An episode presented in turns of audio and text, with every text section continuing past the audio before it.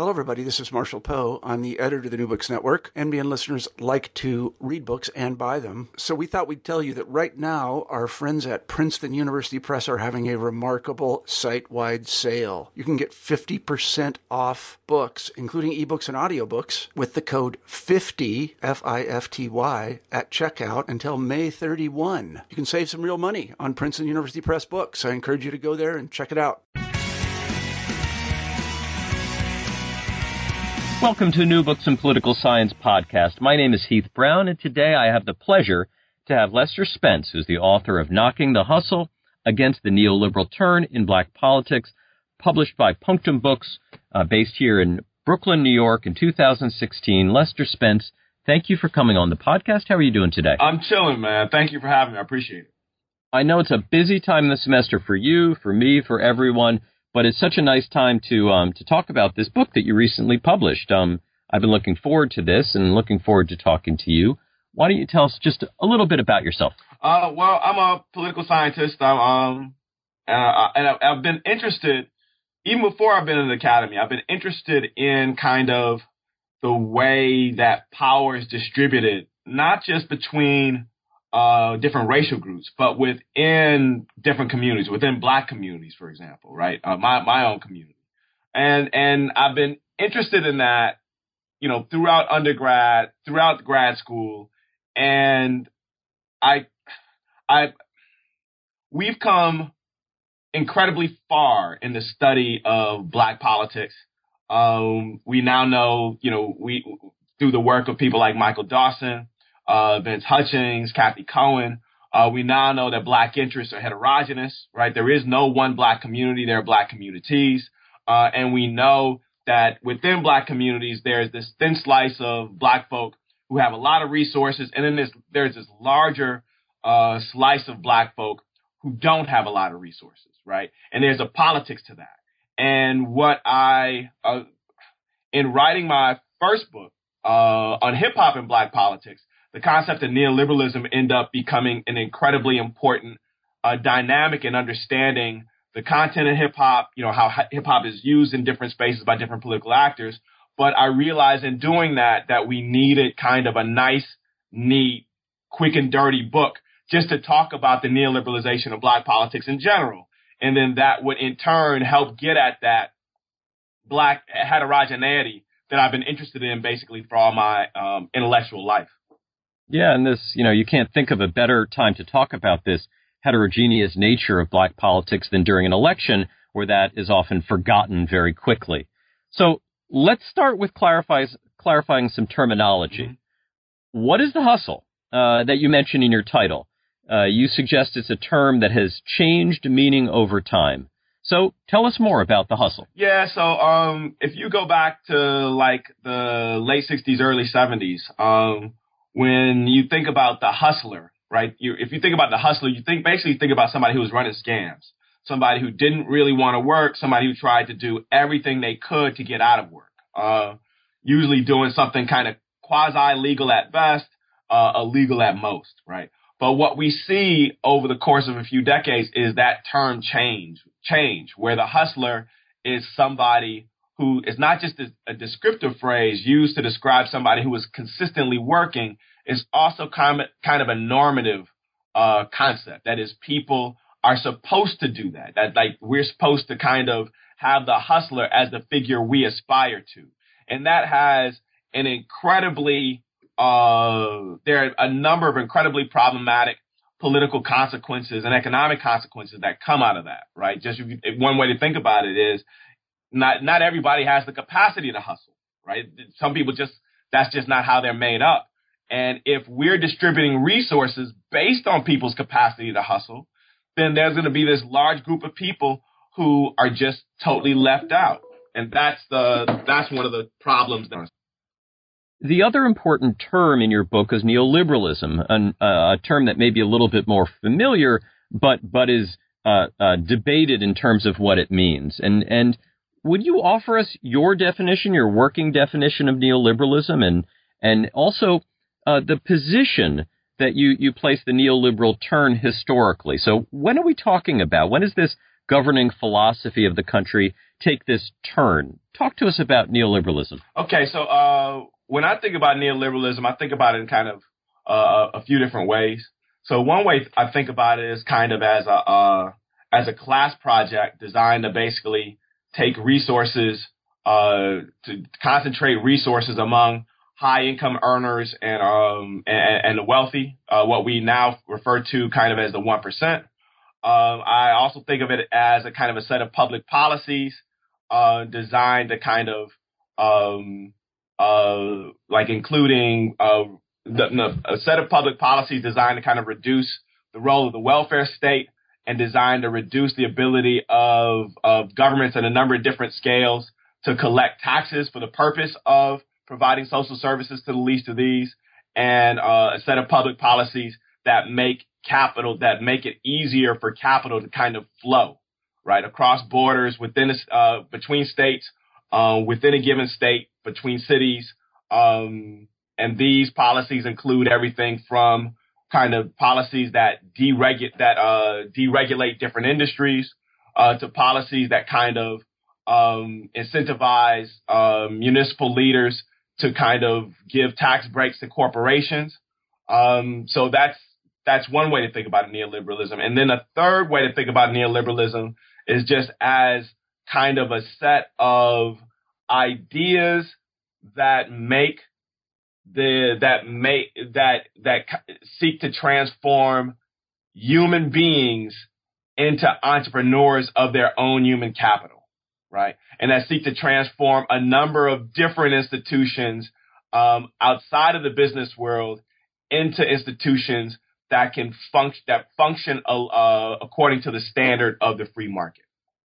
Now, when you place this into the sort of political chronology, you you sort of link this to a couple of uh, uh, political figures, but but talk to us about when when this turn happens. When is when do you connect the the rise of these yeah. uh, three definitions and the, these ideas? When when do these uh, when do we take this turn? Uh, I think most lo- so. If you look at um, a graph uh, that charts inequality from around 1910 uh, or so to now, what you see is is really really high around 1929, um, and it's really really high now, higher than 1929 and then there's this dip in the middle, and it starts to go up around, um, you know, so there's this dip in the middle, you know, the Great Society stuff, the New Deal stuff, um, civil rights movement stuff, and then it starts to increase again in the late 60s, early 70s. That's around the time most people locate the turn, right? So the turn kind of occurs when, um, in domestically, um, in advanced industrial nations,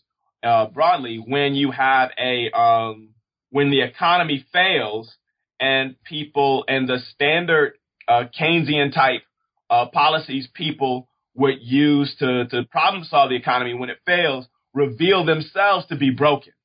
So in that ideational gap, when economists can no longer turn to Keynesianism because Keynesianism itself is uh, is shown to be broken because you know Keynesianism doesn't really allow for high levels of unemployment and high levels of inflation at the same time there's this ideational gap. In that gap step, uh, steps uh, uh, a group of people we now pr- who propose what we now think of as neoliberal um, public policies, and that's the moment the kind of turn takes place.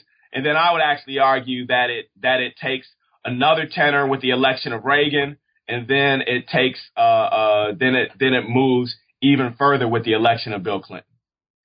Now, you argue that this neoliberal turn and the policies associated with it are strongly linked with rising inequality, um, but that this inequality is heightened for the African American community. Uh, where do you see the strongest evidence of, of this thesis of yours? Oh, that's a really, really, really great question.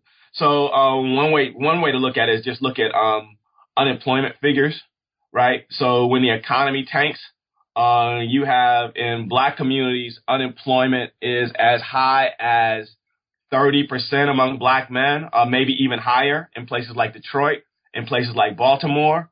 Uh, if you look at um, if you look at the loss of of wealth um, as a uh, that uh, that comes when the economy tanks, um, that loss of wealth is felt most um, most uh, severely so to speak, within Black and Latino communities.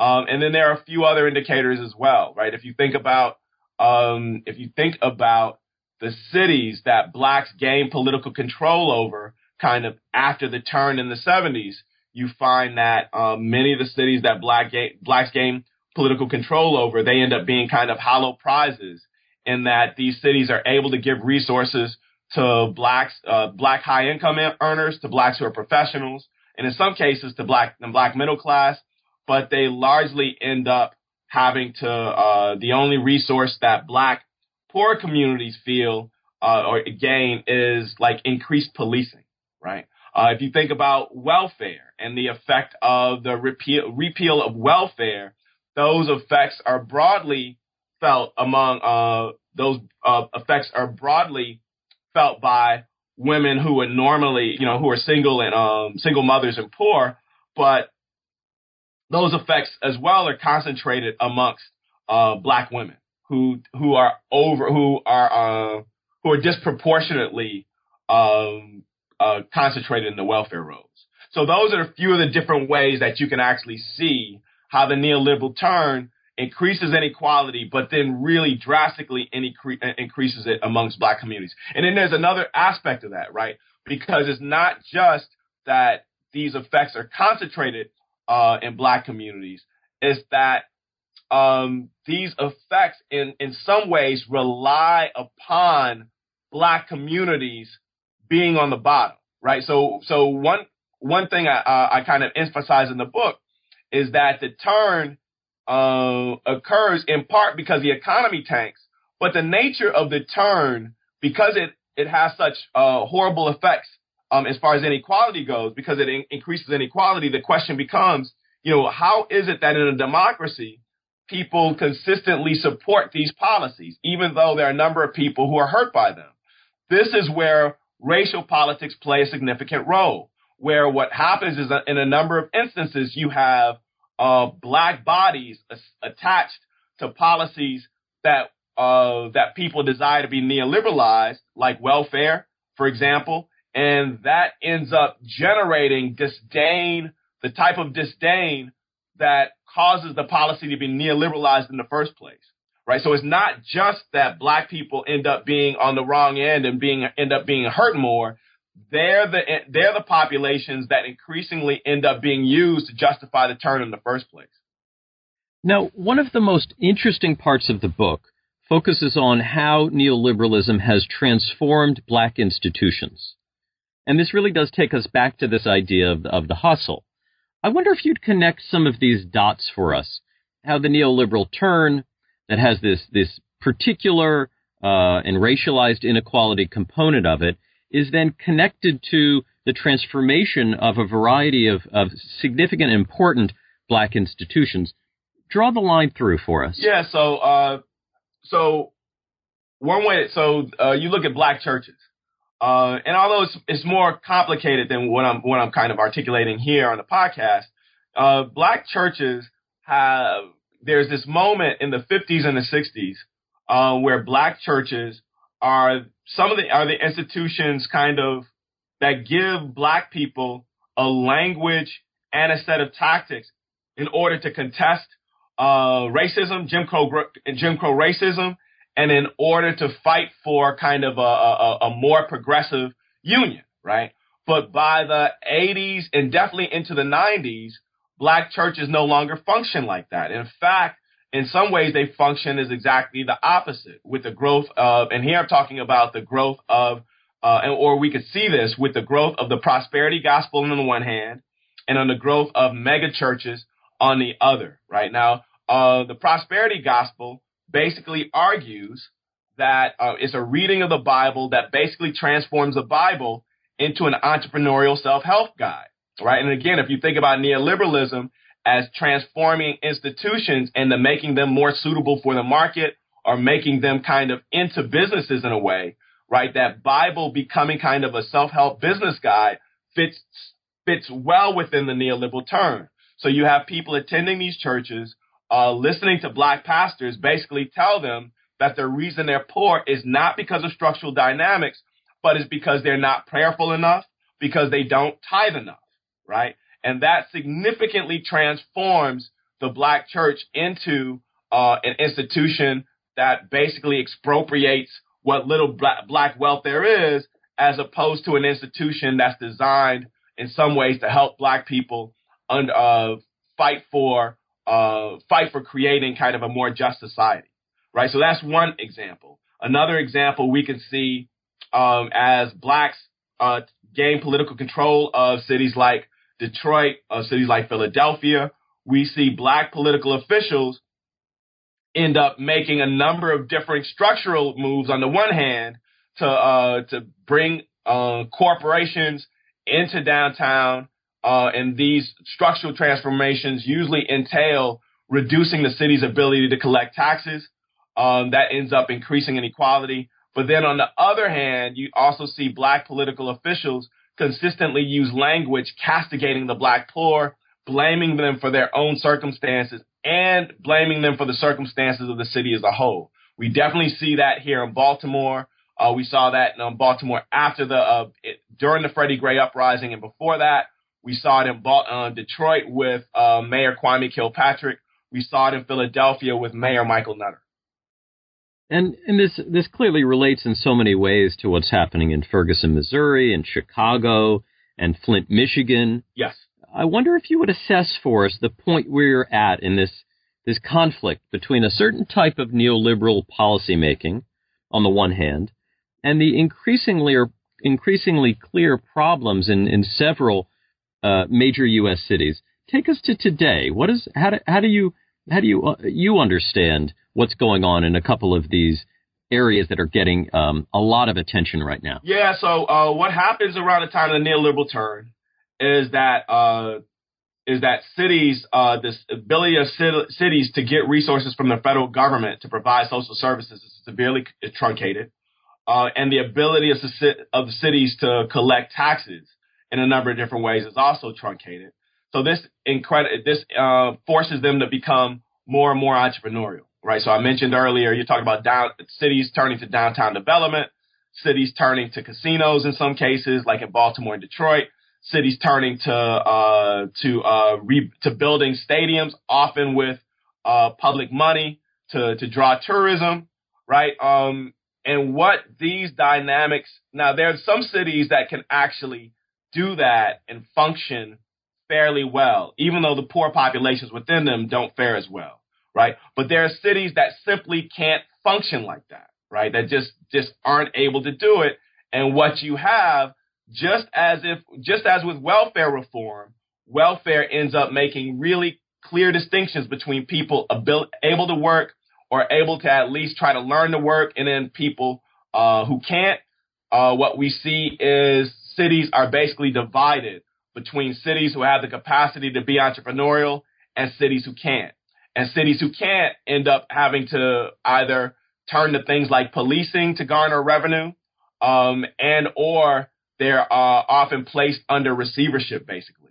So what we see in Flint, uh, Flint, Michigan, what we see in Detroit, Michigan, what we saw in Benton, Benton Harbor, in Saginaw, in Pontiac, in Inkster, all small, predominantly black municipalities in the state of Michigan, they've all been placed basically under uh, emergency financial management because they weren't able to be sufficiently entrepreneurial. And this has all types of problematic effects for how people live.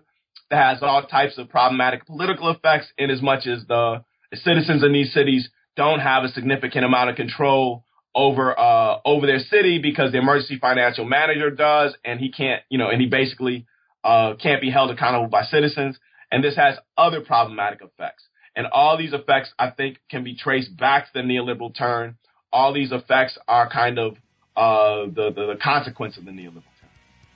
Yeah, the, the book is Knocking the Hustle Against the Neoliberal Turn in Black Politics. The author uh, is Lester Spence. Lester, thank you so much for your time today. Thank you so much for having me. I appreciate it.